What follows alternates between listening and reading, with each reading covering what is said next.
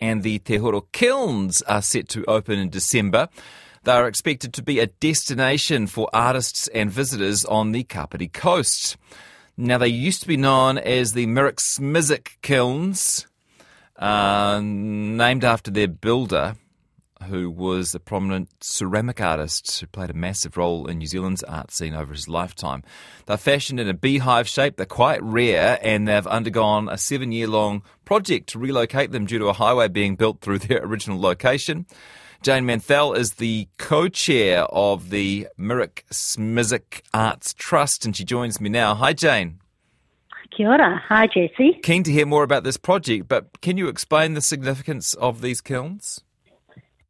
Yes, I can. Um, they, you know, I, I, think we look at Kapiti as a really creative place. There were lots of artists and artisans over the years, and and you know, it was back in the day when um, you could visit Mirek Smíšek, and you kind of you turned off State Highway One, and you know, in the day where you bumped over the railway line, um, and you arrived at his place through beautiful stand of native trees and you got to this clearing and he had made these beehive kilns mm.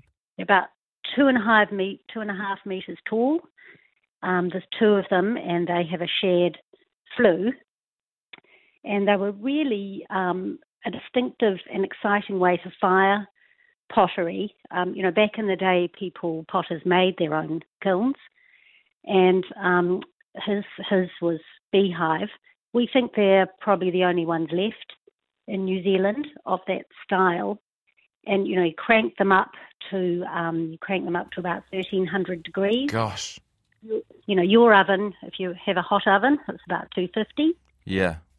And he 250, 250 just reserved for pizza making, Jane. Uh, otherwise, don't yep. I never push it that high. yeah, flash roasting salmon or something. Oh yeah, okay. Um, yeah, yeah. But um, with these, he would you'd get them to about twelve hundred, and then he'd pull out one of the bricks and poke in a big long sort of stick shovel with salt on the end of it, table normal table salt. Put that into the kiln, and it would react with the heat, and you got these amazing his sort of signature style, um, kind of speckling um, shape you know, um, glaze sort of finish mm. on his pots. Um, so they were really produced a lot of work over a good 30 years um, and are, are, significant, culturally significant as part of the New Zealand ceramics heritage, really. What are we talking mid century? uh, no, he built them in the late 60s. Mm. Um, and fired them through till the late 90s when he then moved off the land. Yeah. I see. Yeah. And did they come under threats with this new highway? Tell us about that. They did. They did. The um, Mirek moved moved in 1997 into Waikanae, and there was one other owner, and then the pathway of the new expressway is to the east of the railway line, um, so Waka Kotahi just bought a big corridor of land, and that included buying a huge chunk of the what was the Mirek Smíšek land, and that's the, the kilns were right in the pathway. Um, so a lot of you know locals who appreciated and had the vision, appreciated their cultural significance, said, "Well, they're not going to be mowed down mm. along with along with the road." Yeah. And back backed by Heritage New Zealand, um, you know, there was a lot of work to make it a condition of the expressway that they had to be preserved. And so they were. Yeah, easier to say that, harder to do. Yeah. what was the plan? That is an understatement because they had to be moved, yeah. Um, they had to be moved about 20 metres to the east. And initially, um, the contractors thought, well, we'll just scoop them up with a big, you know, front end loader. Mm-hmm. But they're so fragile. Um, you know, 30 years of firing held together with, yeah. a, with a, sort of a clay mortar. And, and made of um, thousands of bricks too. Made of 4,000 bricks. Gosh. The two, the two kilns and the flue. Um, so they had to be, each we got a specialist from the Coromandel came down, specialist kiln builder and he took them apart brick by brick, and he numbered with his helpers. He Took didn't. about a week. No, numbered really? each brick. Yep. Yep. Uh, numbered each brick, drew a pattern, you know, drew a map, and they all went off in a container. And then when the site was ready, it took him about three weeks with his helpers, and they put them back, each brick exactly you Oh know, my where it had been before. Yeah. We've got a before and after on our Wow. webpage, by the way, uh, rnz.co.nz. Although there's not much of difference between the before and the after, that's that's a good thing, Mm. right? That is testament to the brilliance. Yeah. Yeah. yeah. So they're gorgeous because when you step inside now, uh, you look up, and when you fire a, a brick kiln, the glaze, you know, splatters up onto the bricks. And you look inside them, and they look as though they've just been fired. The pattern is exactly back the way it was when Mirek fired them. It's, it's beautiful. Amazing. Mm. Must have been so rewarding for you to see it complete. Oh, it's it's huge, and and then there's been a lot of work around that, a lot of landscaping, restoring other buildings. We've got a whole series of information boards that tell Mm. the story.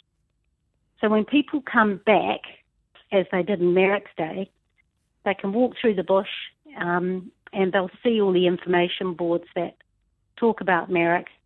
He was a teacher, a mentor, um, a huge personality in the community had great parties at the kilns, great Oh yeah. openings of, of the of the kiln.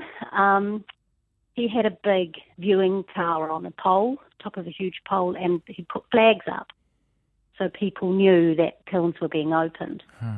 Um, and um, but now people will be able to come back and walk around the kilns, look inside them, read about all the artists and potters that came and worked there, and um, look at some of the old restored buildings, that were his outbuildings Yeah.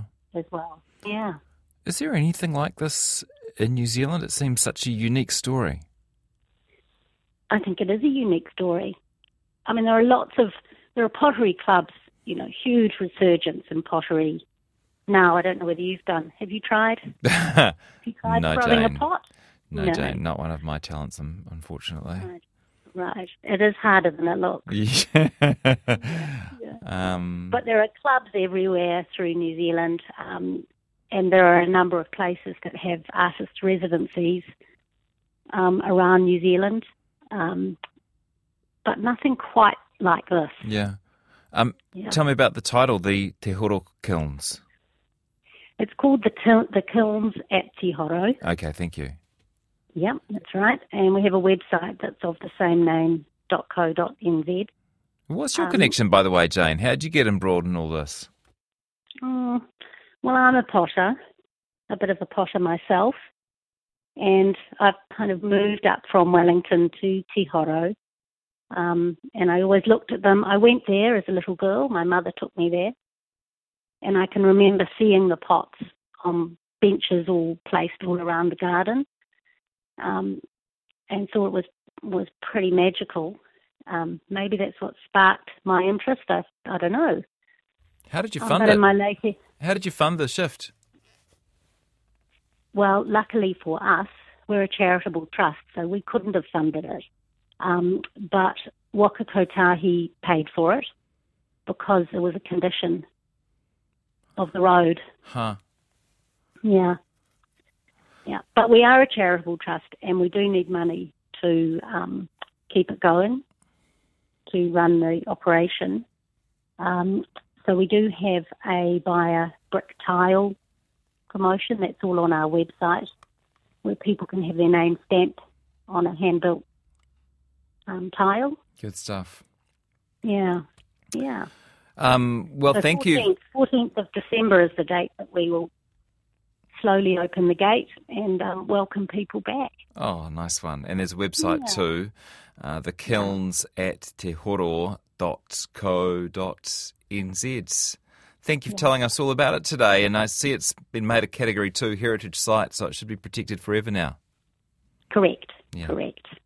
Good Yeah. stuff, Jane. Thank you. Thanks for your vision Jesse. on this one. And uh, must be great to see the uh, projects uh, completed so successfully. There were a lot of very relieved A lot of very relief volunteers, that's for sure. Yeah. Yeah. Okay. Nice Cool. to chat. Thank you. All right.